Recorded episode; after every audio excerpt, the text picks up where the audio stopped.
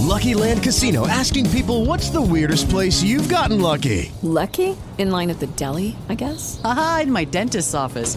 More than once, actually. Do I have to say? Yes, you do. In the car before my kids' PTA meeting. Really? Yes. Excuse me, what's the weirdest place you've gotten lucky? I never win and tell. Well, there you have it. You can get lucky anywhere playing at LuckyLandSlots.com. Play for free right now. Are you feeling lucky? No purchase necessary. Void where prohibited by law. 18 plus. Terms and conditions apply. See website for details. With Lucky Land slots, you can get lucky just about anywhere. Dearly beloved, we are gathered here today to. Has anyone seen the bride and groom? Sorry, sorry, we're here. We were getting lucky in the limo and we lost track of time. No, Lucky Land Casino, with cash prizes that add up quicker than a guest registry. In that case, I pronounce you lucky. Play for free at LuckyLandSlots.com. Daily bonuses are waiting. No purchase necessary. Void where prohibited by law. 18 plus. Terms and conditions apply. See website for details. What's up, ego hackers? Welcome to season 17, episode 3. And uh, this one's been a long time coming, but we just finished season 10 and we just finished season 14. So it's like, okay, yeah, let's just keep on moving right along because why not? We're here, aren't we? And uh, season 17 is the dopest because it's like super mega metaphysical, at least the first half of it is. And the latter half is actually a bit more technical. But I think this particular episode is going to be pretty fun because it is going to be educational and yet metaphysical. Maybe not as metaphysical as the first two episodes, but metaphysical enough. You know what I'm saying? So we're going to be talking about Jungian theory, the theory of the subconscious, actually. Um, so, yeah, this is. Uh, Episode 3 What is the Subconscious and its Gateway? We talked about uh, in the last uh, two episodes uh, the source of all cognition, episode 1. Then we talked about the ego and what its gateway is, and its gateway function is the hero function. But in this particular uh, episode, we're going to be talking about the inferior function, which is the gateway into the subconscious. Uh, the subconscious is a um, probably um, one of the most mysterious of the uh, sides of the mind, of the different four sides of the mind, but it is also one of the most important, if not the most important, uh, side of the mind. But we're doing it second because it's the second one in priority, because, like, why not? So, anyway. This particular uh, this this particular side of the mind is uh, shrouded in mystery, and the reason why it's shrouded in mystery is because no one quite seems to know how it works. I mean, you can kind of look around at that guy, you know, Sigmund Freud, uh, who kind of like has an idea as to what it is. Uh, my cat just uh, decided to be part of the uh, live studio audience. Hi, Chloe. Yeah, are you gonna be meowing during my lecture? I mean, that's that's pretty uh, that's pretty fantastic there. I mean, why not? Why not meow during the lecture? I mean, I would. You know what I'm saying? She's an ESFJ cat, by the way, for those that want to know. Um, but yeah, uh, quite frankly, the, the main purpose of the subconscious or developing the subconscious is finding happiness. Uh, it's no secret that in the past, like some of my lectures or even in some of my Q and A's or how to type live streams, I've mentioned that developing the subconscious or the second side of the mind uh, is basically the path for developing one's uh, sense of happiness. And you can see this all the time, especially like the best example that we have so far on the channel is uh, Taylor Swift.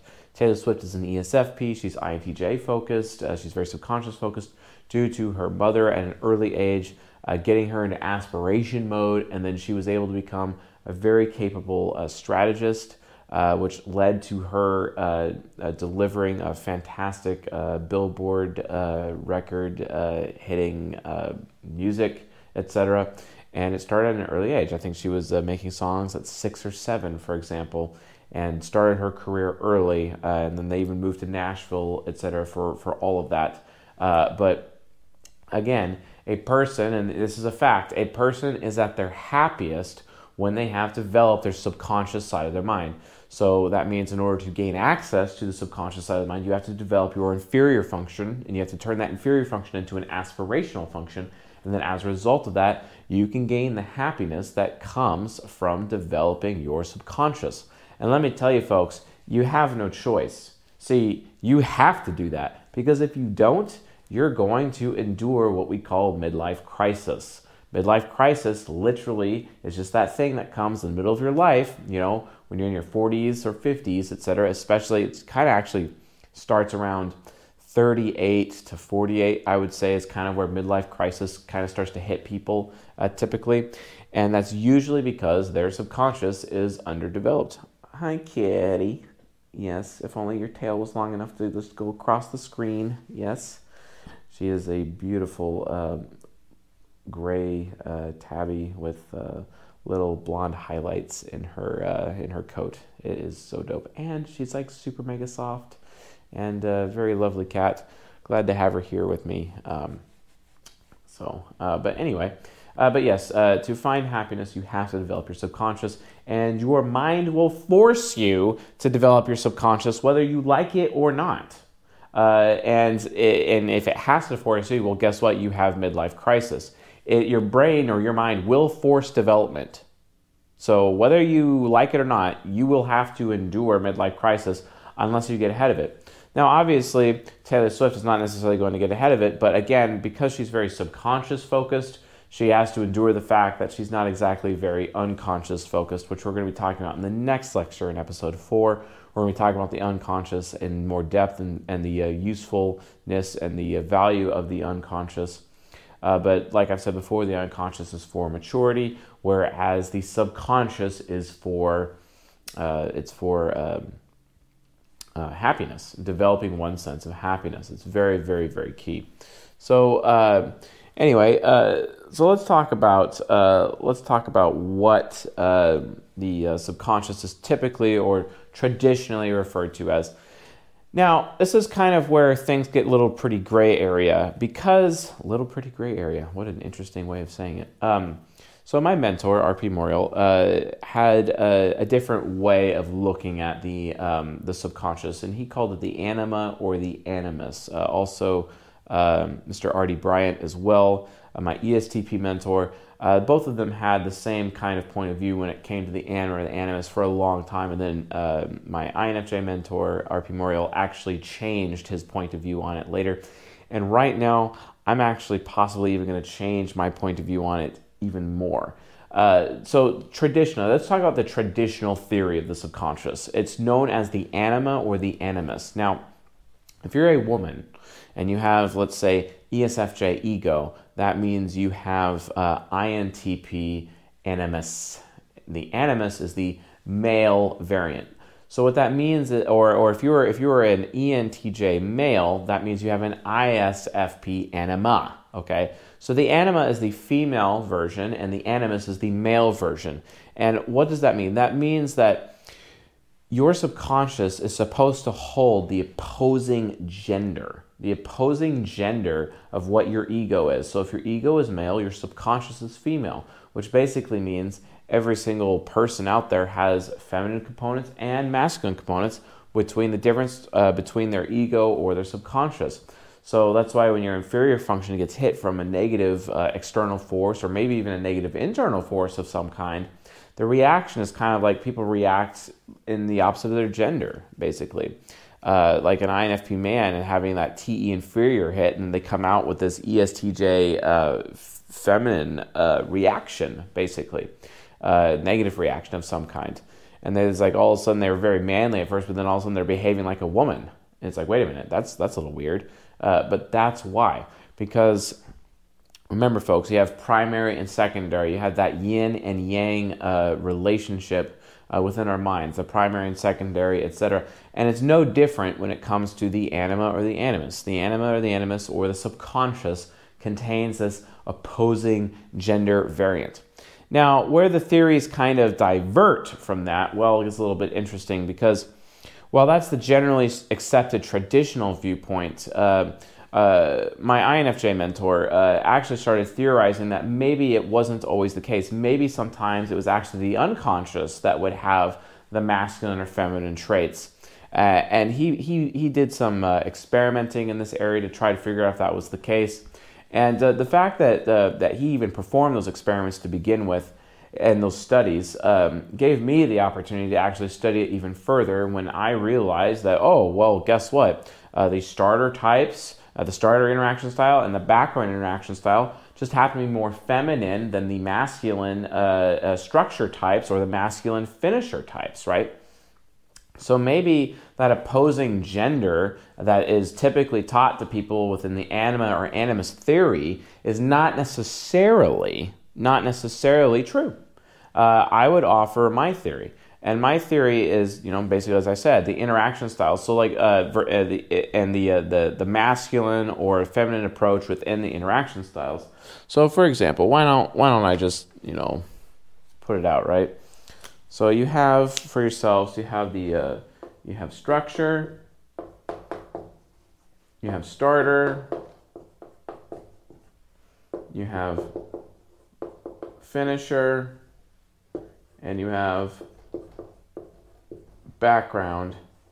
Okay, so and then you have uh, you have masculine, you have feminine, you have masculine, you have feminine, and you have four types in each of these interaction styles all the way across the board. And each of those four types kind of have like a, a masculine feeling or a feminine feeling to it in terms of their behavior, right? So I'm an ENTP, right? I'm a starter type, so that's kind of means I'm kind of more effeminate, basically. Even though I'm a man and, and exhibit male qualities and can be ha- uh, held to male standards, etc., I am still kind of effeminate in that way because, uh, uh, you know, I'm high maintenance. I, kind of, I kind of, and it's why you know, typically when people think of ENTPs, they think of female ENTPs more so than male ENTPs, and male ENTPs have it harder than female ENTPs because it is just generally accepted by society that an ENTP should be more female, right? Or an ESFJ should be more female. And ESFJ men often get harangued by other fellow SJ men for being too girly, etc. And that's why, right? We have all these little cultural biases. Biases? Hmm, is that the plural for bias? I think so. All these cultural cultural bias that we have to deal with when it comes to these types. And again, it's no different with the anima or the animus or the subconscious, right? So from a subconscious point of view, how do we deal with that? Like how do we how do we get around that? Uh, with the competing theories. The competing theory is, is that okay, hey, you know, if you're um, um, you know, it, again, so if you're an ENTJ, that means your ISFP subconscious would be the opposite gender of your ego. Or maybe it's not maybe uh, maybe if you're an ENTJ or maybe if you're an ENTP and ISFJ is also background, you know, they're both female, but then like the the unconscious is male, right? So if you think about it, wait a minute, are some types double feminine? Are some types triple feminine? Are some types, you know, uh, or double masculine, etc.? There's a lot of different ways of looking at it. Look at ISTPs, for example, and their unconscious is ESTJ, and then they have ENFJ as their subconscious. Wait a minute, that's like triple masculine. Ooh. You see what I'm saying, folks? There's a completely different way of looking at it. And that's the theory that I maintain. I don't necessarily personally believe in the anima or the animus, although there is something to that theory. Uh, so I'm presenting both theories right now, and I think I'm just going to leave it up to the audience to kind of like think about this a little bit. Leave leave comments in the comments section, and while, while you're at it, like seriously, subscribe to the channel. If you haven't subscribed to the channel, if you haven't gotten every family member uh, or friend of yours to subscribe to this channel, what are you doing? Like, please support this community. Like, we're on the road to 20,000 subscribers. We're about 1,500 away. So, like, let's kick some ass here and definitely get the subscriber count up. You know, we need to get some more. You know, you know what I'm saying? Uh, we can't let these other, you know, MBTI YouTubers who don't actually know what they're talking about have more subscriber counts than us. I mean, that would be kind of ridiculous, wouldn't it? Don't you think? Anyway, the point is these two theories, you know, they're two competing theories. You know, what does the audience think? Do you guys think that the anima and animus theory, and you guys can look it up. It's actually, there's plenty of books on the subject out there about the anima and the animus. Is that theory more correct? Or is it, uh, or is my theory about the interaction styles and their associated genders more correct? Uh, I honestly, I really think this is the way it is. I, I think there's more evidence for it, uh, especially you know in my own life and some of the studying that I've done. And this theory, um, I was able to develop it specifically because my mentor just decided questioning anima and animus theory. And it's like, mm, not entirely sure that's very accurate. And, uh, and to which I started to, you know, test it out and kind of look at other people and observe and do a lot of people watching and, and study it. And I honestly think he's correct. I think he's correct. However, he didn't exactly develop a system around it. I mean, because I mean, he's an INFJ, he's not very systematic. But then I was able to develop this system with the interaction styles to kind of identify, okay, hey, some people are just more masculine and more feminine than others, and that's fine. We should definitely, um, you know, do our best to respect those people. But it goes even a little bit deeper. So, why is it important, uh, you know, when it comes to anima and animus theory? Well, that theory, we're going to go in a little bit deeper uh, because we just compared to this other theory, um, and we did pretty deep on this one. To, to make to look at it a little bit deeper, uh, you know, from a masculine feminine point of view.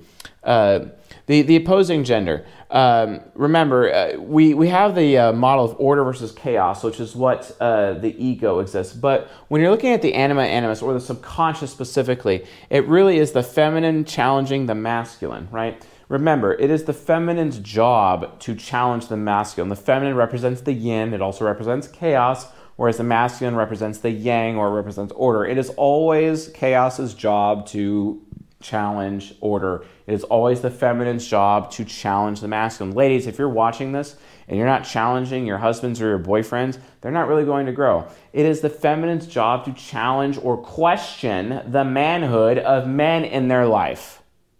It's very important. You have to do this. It's important for women in, in our lives as men to be challenged by our women so that we continue to maintain that standard of manhood because no one else is. The problem is in our society that the standard of manhood is not exactly that something that exists anymore. Uh, I, another reference point uh, for you folks uh, read the book uh, by Warren Farrell, uh, The Boy Crisis. He goes into an excellent uh, dissertation as to why um, this. Um, why it's so difficult, you know, for, for boys to actually become man, and why manhood is fading from society. It's because the la- the, the lack of the rite of passage, the lack of these rituals that all of society respects. Uh, that if you pass this test, you are considered a man by the rest of society, and people will respect you as such because you gain that status of manhood, that TE status of manhood, etc. But that doesn't even exist in our society. And because of that, there is no actual standard. This is why I offer a standard of manhood in seasons 4, 6, and 13. Okay, and by the way, like if you are a subscriber of this channel, and you haven't even bothered looking at the playlists, and you haven't even bothered watching seasons 4, 6, and 13, what are you doing? Like, seriously, stop, like, literally stop watching this lecture and go watch those real quick. Season 4 is about how do intimate relationships actually work? Or season 6, it's all about how. Um, what are the four pillars of self intimacy so you can help build yourself up to prepare yourself for a relationship? And then there's season 13, which explains in deep the arch- archetypes of the, the Jungian archetypes of the mature masculine and the mature feminine, all laid out for you. Use that information so that you can come to a better understanding of where you need to be from your, you know, with your manhood or your womanhood, etc., so that you can become more mature, you know, and have like healthy uh, relationships with people. That would be nice, don't you think? But again, it's all about the, the, the, subconscious, you know, within anima and animus theory, it's all about having the opposing gender and really challenging the masculine. Super, super important. And uh, we already talked about the competing theories, male versus female, or genders of each side of the mind. Just remember that in this particular theory here, there are different genders, and some people, someone could be like triple masculine, triple feminine, uh, you know. And wait a minute, that goes even deeper. Here's the thing, though I'm actually going to fast forward to this right here. Transgenderism. I haven't really spoken about transgenderism much on the lecture, but transgenderism is a thing. Now, a lot of people think like it's this like, oh, you know, gender is a choice, and guys, because gender is a choice, we have to respect people who think they're like a different gender, you know, like, okay, I understand that. And I get that everyone just wants to have this social free for all and you know be like this insane libertarian left approach, which is the uh, socially pragmatic um, way of doing things, where everyone just can choose their gender or or they could choose their sexual orientation, or they can choose these things. Now, I granted some people will be like, wait a minute, there's no such thing as choosing your sexual orientation. Actually, I disagree. Why? Well Granted, there are some people who have their sexual orientation and that's just who they are, and that's fine. I don't have a problem with those people. But I've also coached so many INFJs out there who have like that, that who, who fail that one masculine feminine relationship that they had in high school, and then they swear off that. And it's like they literally immaturely door slam an entire gender and then decide that they want to be gay because they don't think they're a good enough FI critic for you know any woman. And that is a choice of sexual orientation. And I have had to through coaching so many times reveal to the INFJs more so than any other type because it's them that do this. I haven't really met any other type that does this and tell them like, hey, you know, that failed relationship in your past gives you no right to like swear off that entire gender and door slam that gender and then start preferring, you know, your current gender because it's just it's just easy. It's like living life on the easy button. Like stop doing that, okay? You're making actual gay people, actual homosexual people look bad.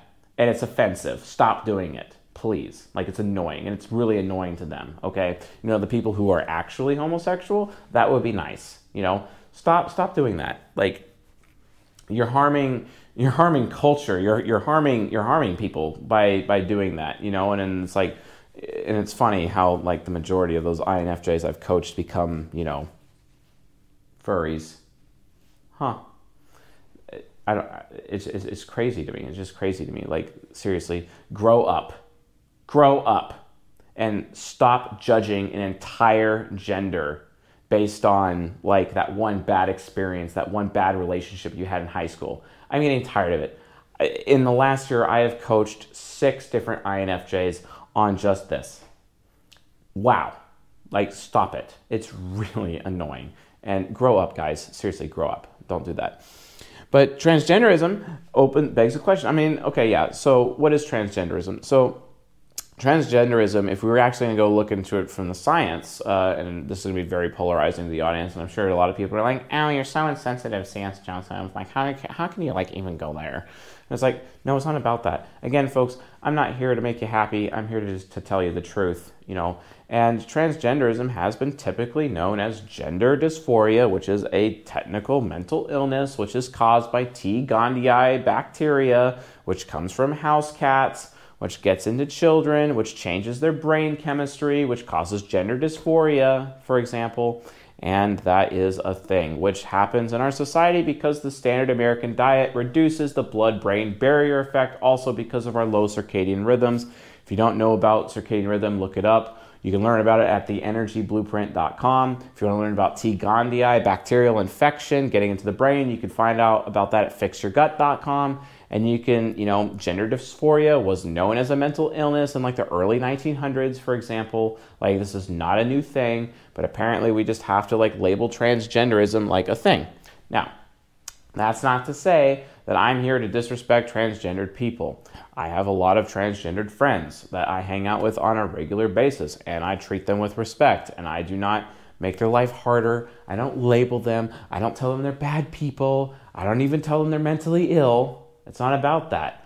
I'm trying to get down to the science as to why they're behaving this way. It's not about that. I'm not here to inhibit their lives. If they want to wear their clothes and behave differently, that's their business. Guess what? It's a free country. And guess what? Because it's a free country, I will defend their right to be free, right? It's not about me. It's not about me dictating to them how they live their lives or their belief system, okay? We have this thing called coexisting. Maybe we should do it instead of like being judgmental because, I mean, you know, who are you to judge your neighbor? I mean, James chapter 4, I believe, or maybe it's chapter 5, and it says, like, you know, uh, there's only one who has the power to save and destroy, but you, who are you to judge your neighbor? Yeah, exactly.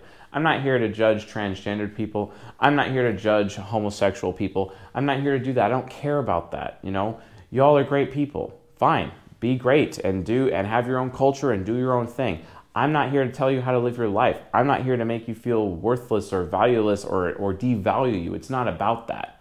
What I am here to say is, is that when you consider the subconscious, when you consider the fact that there's a really good chance, or the fact that there's um, that uh, you know uh, something that's more effeminate or something that's more masculine when you are in a like when you're in a body but has a personality that may be like triple feminine or triple uh, masculine etc you know? Like for example i have never actually met an istp who would be considered triple masculine because all the sides of their mind like their ego their subconscious their unconscious they're all technically masculine based on this model. I've never met one that's transgender so think about that. Regardless of regardless of T. gondii or mental illness or anything about that, look at it from a Jungian psychology point of view when it comes to transgenderism.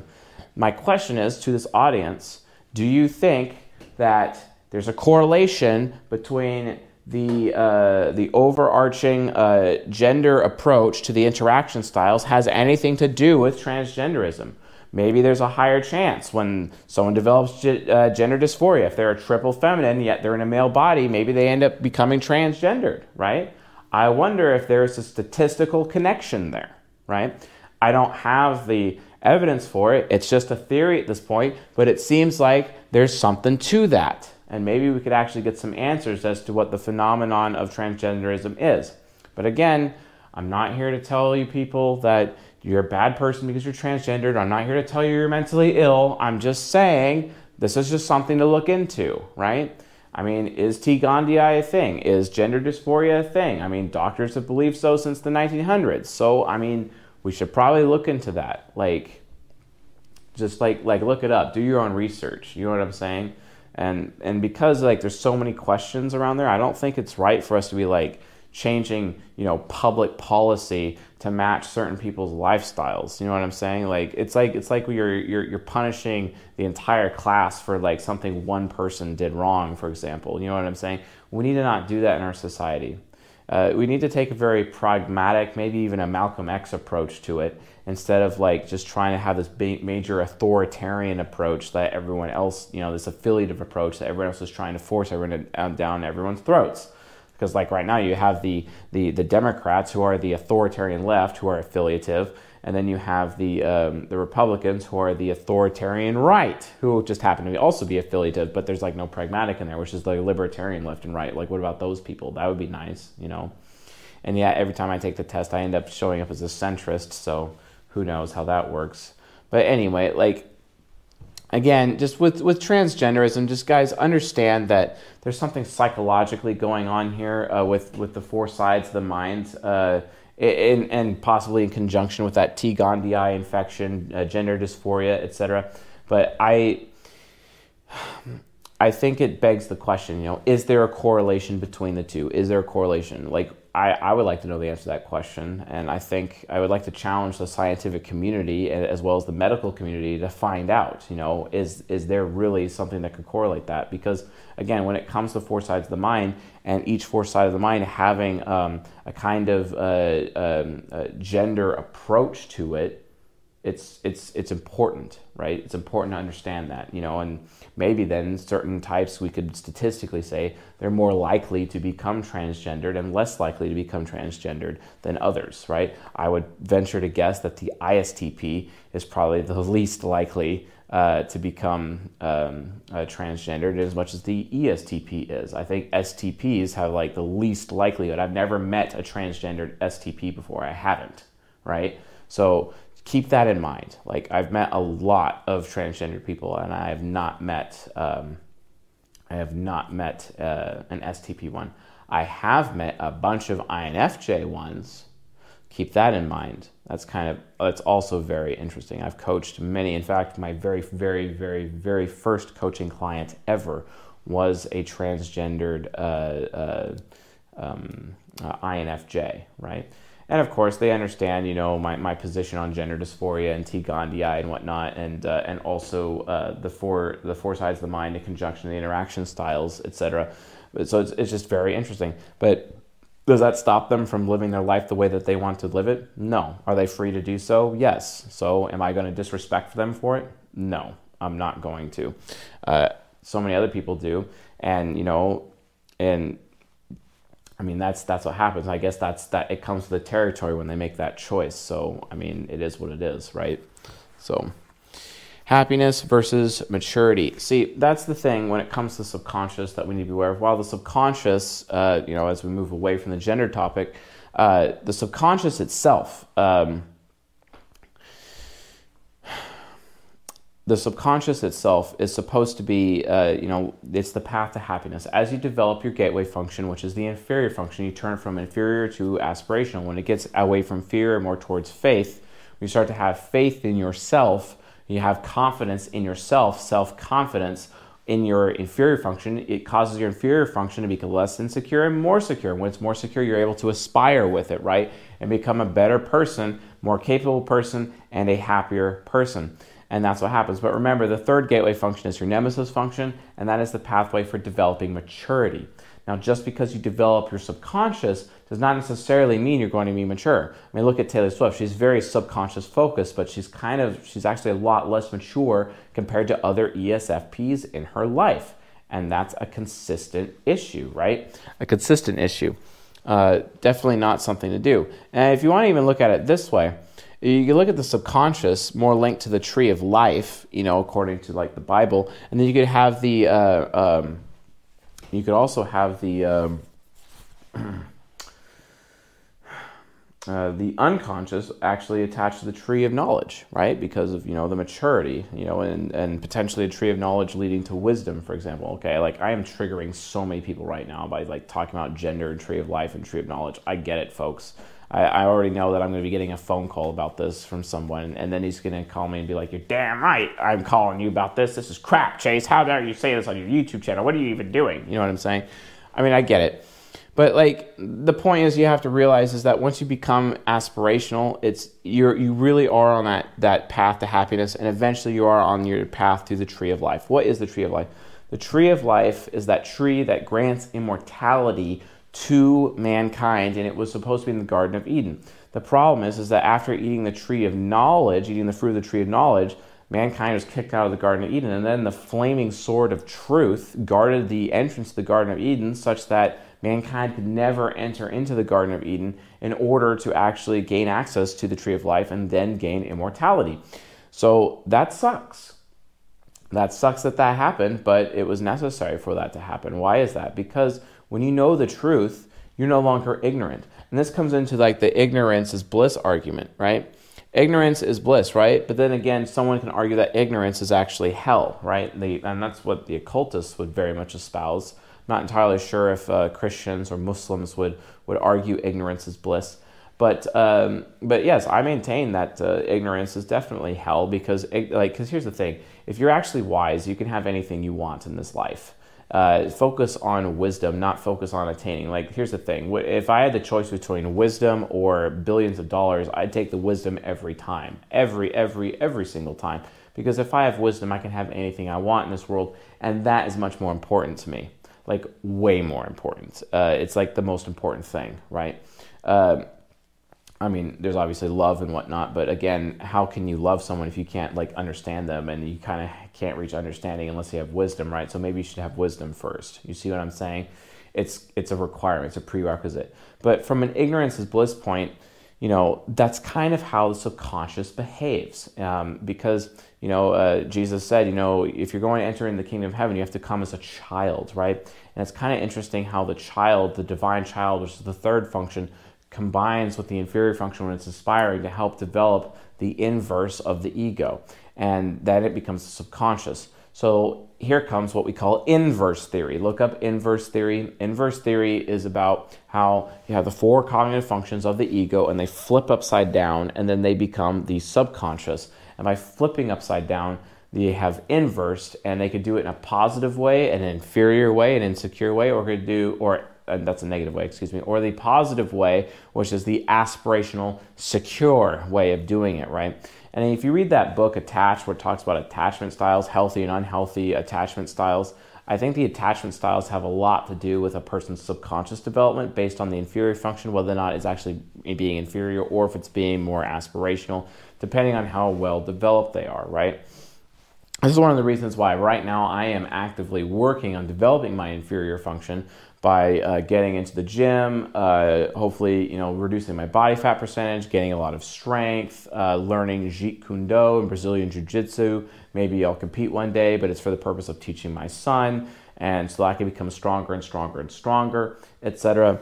You know, those things, you know, mean a lot to me. And uh, that's because I'm developing self discipline, and then as a result, developing my inferior function and turning it into an aspirational function so I can use the ISFJ side of my mind on a consistent basis. My ISFJ side is a background type, so it is actually more feminine. So that I, my ISFJ side of my mind is kind of like a woman, etc. Even though my ego is kind of like that as well, even though I am a man, and uh, so it's very it's very interesting how things are in balance like that. Yin and yang equilibrium amongst the functions of the mind. In the same way like uh, atoms and electrons and protons are all in equilibrium with each other with primary and secondary charges all the way across the board. Same concept right? So again, uh, ignorance is bliss versus ignorance is hell. Because if if you are when you are aspiring, you're kind of also being ignorant because you are taking that ignorance is bliss because you are taking that leap of faith, right? I have to take a, leap, take a leap of faith that if I'm going to behave the opposite of who I am, then I'm going to become a better version of myself. And that's the point of the subconscious, folks. You are trying to become a better version of yourself. Uh, what's not written on the board is that, like fathers, for example, uh, they all do this every single time. Fathers are always trying to live vicariously through their children, and they do it through their, you guessed it, subconscious. Their subconscious is everything that they do. So people live vicariously through their children with their subconscious. My father did this to me when I was little. He wanted me to, uh, you know, be a craftsman. His ISTP subconscious, because he's an ENFJ, he wanted me to work on cars with him. He wanted me to become a grease monkey, etc. He would have loved to have a son that, you know, was more like his subconscious, etc and he would do things uh, in that regard on a regular basis. And at times, I felt like I was being unfairly judged for not being more like his subconscious uh, while growing up. Uh, but that comes with the territory. And it's kind of interesting. Also, with my son, who is 9FJ, I'm constantly trying to encourage him to get into a martial arts, right? Yet that's what I should be doing for my subconscious. And then it's like, wait a minute, my ISFJ uh, subconscious is is um, is living vicariously through my son right now. Wait a minute, I should like maybe question whether or not I should be doing that or not. You know what I'm saying? That's where that comes from, right? So be careful about living vicariously through your children and realize it comes from your subconscious, okay? It is one thing to be aware of.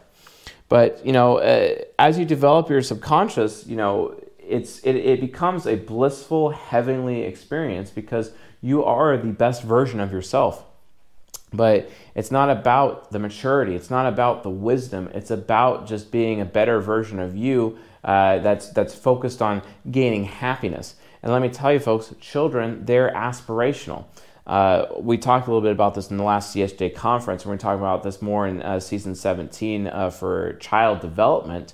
Uh, but cognitive functions and how they develop in children and what side of the mind a child is focused on there's there's the there's quadrant shift theory, but there's also the theory of the aspirational theory, where when children are born and what type they are, they are basically stuck in their subconscious developing their ego. And then, then they finally get into their ego then they are trying to get back to their subconscious. The subconscious basically is the best expression of a person's child function but that child function can only be accessed through the mirror or through the side or through the gateway of the inferior function instead of being accessed through the hero function. And why is that? Well, that's because the parent function is completely bypassed in that regard because the old child function becomes the, uh, the new parent function and the old parent function becomes the new child when you're doing the inverse into the subconscious side of the mind. This is very important. Please understand this. Uh, this is why, you know, when, when you talk about, oh, you know, whoever can enter into the kingdom of heaven should be like a child. Well, guess what? You become very childlike after developing your subconscious because you're happy. You're like the happiest version of you, right? It's like you've reached heaven on earth all of a sudden. And, you know, and, and you just kind of don't care. And then it's like, ooh, wait a minute, ignorance, is it, is it really bliss, right? You see what I'm saying? That's the model that you're going for when it comes to subconscious development. And that's how the subconscious can make you a better person. When you hear about people talking about continuous improvement or Kaizen, for example, uh, uh, or neurolinguistic programming, uh, as per Tony Robbins, for example, uh, and those kinds of concepts, motivational speaking, it's all about causing people to further develop their subconscious because people who go to Tony Robbins to complain about being unhappy in their lives is because their subconscious is not developed. I, I, I, even recommended today that someone begin the process. You know, they're they're uh, they're in their late 30s, and it's like you need to start building, beginning the process, developing your subconscious right now, or you won't be happy. Right? This can be an issue, so be aware of that. It's it, it can definitely be an issue. So develop your subconscious, folks. And like I said, if you don't develop your subconscious, you will have midlife crisis. You can prevent midlife crisis right now by developing your subconscious right now and make it a priority. It's very easy. I'm making it a priority and I'm 32 years old, okay? I am making it a priority every single day to develop my subconscious. It's absolutely critical that you do this. And because otherwise, you're going to have midlife crisis, and then all of a sudden, you're going to have divorce on your hands. You're going to be alone. What are your children going to think of you? It's just going to turn into an absolute nightmare. And you deserved it because you didn't spend time developing your subconscious. Kind of nutso, right? So then your inferior starts going from insecure to secure, and it becomes aspirational. And then all of a sudden, you have all the uh, the uh, the uh, you have all of the um, uh, the growth in the world that you need. You're able to achieve things that you've never been able to achieve before. Who can imagine that a fat kid in school who was 287 pounds when he was 14 years old, going into going into high school, right?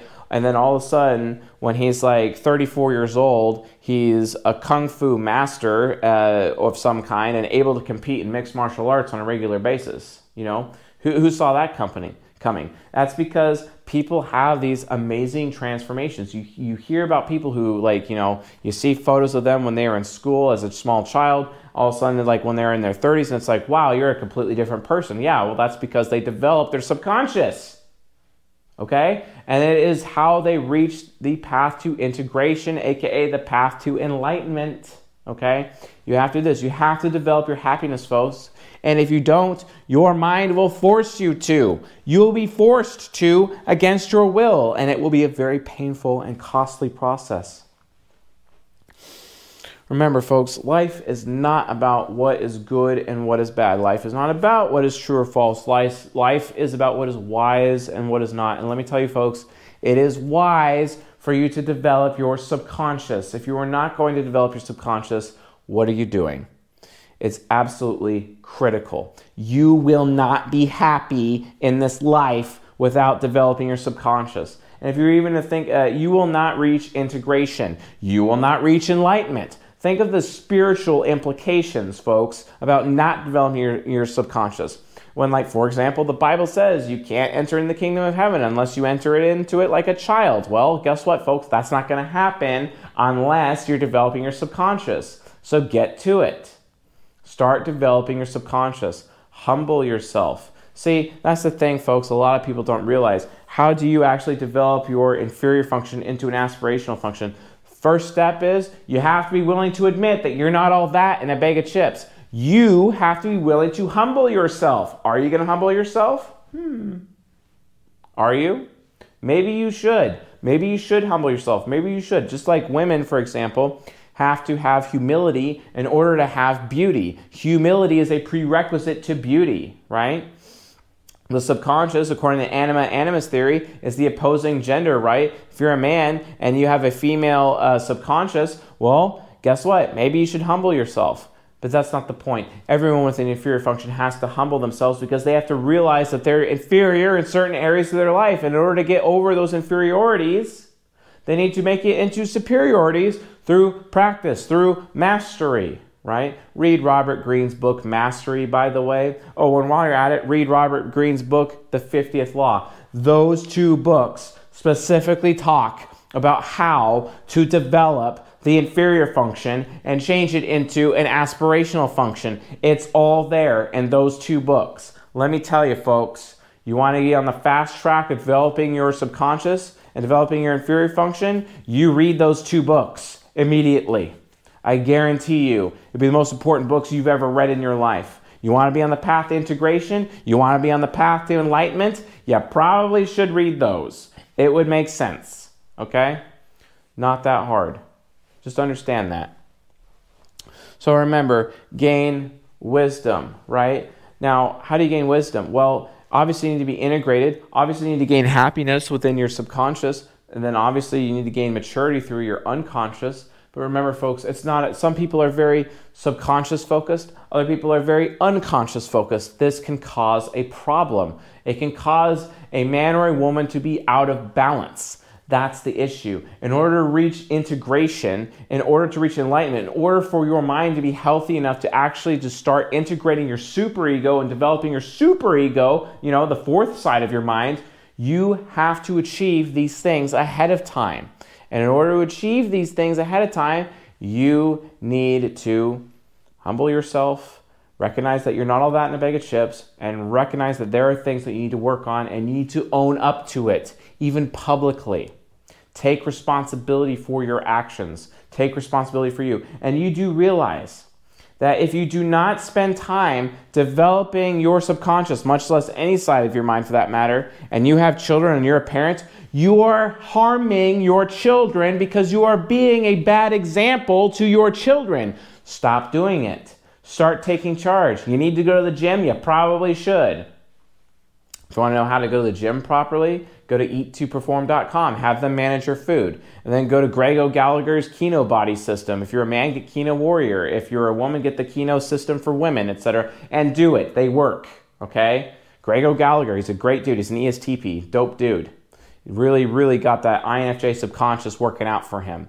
So figure that out, folks. Make it happen. You want to be happy, become the best version of yourself. You have to develop your subconscious to do it. Because, folks, if you want life and life more abundant, you know, that thing that Jesus said, you know, well, you kind of have to be willing to humble yourself and become like a child. And the only way that's going to happen is through subconscious development.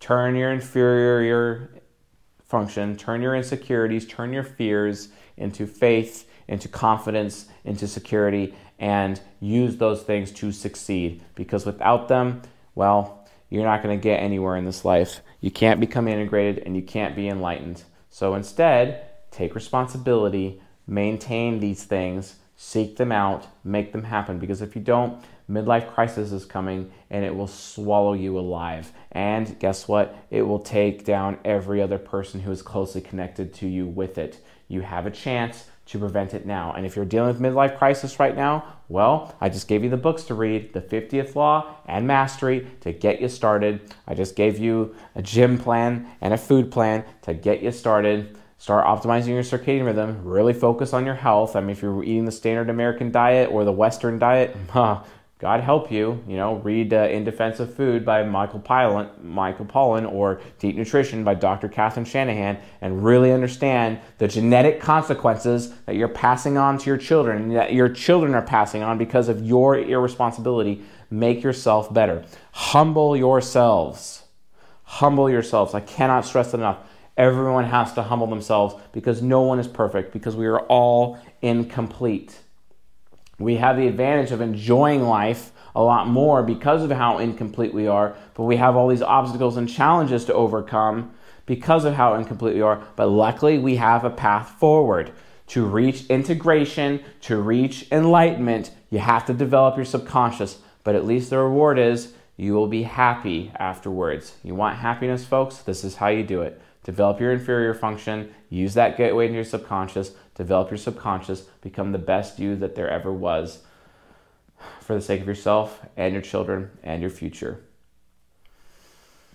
If you found this lecture useful, helpful, educational, enlightening, please subscribe to the channel here on YouTube. Leave a comment while you're at it and a like, and also like the bell for like additional videos. Uh, if you'd like to uh, gain access to our private lectures, we have one completed season right now in our Patreon Gold tier. Uh, uh, Patreon.com forward slash CS Joseph. Sign up for Gold tier. Uh, you can have access to our first romantic compatibility lecture series. We have eight episodes up there right now. I think it's probably around 10 hours of content um, uh, right there. It's uh, pretty fantastic to understand the uh, romantic uh, relationships of all of the types. if you would like to join our meetup group, go to csjoseph.life forward slash social, click meetup, and you can get involved with our meetup group.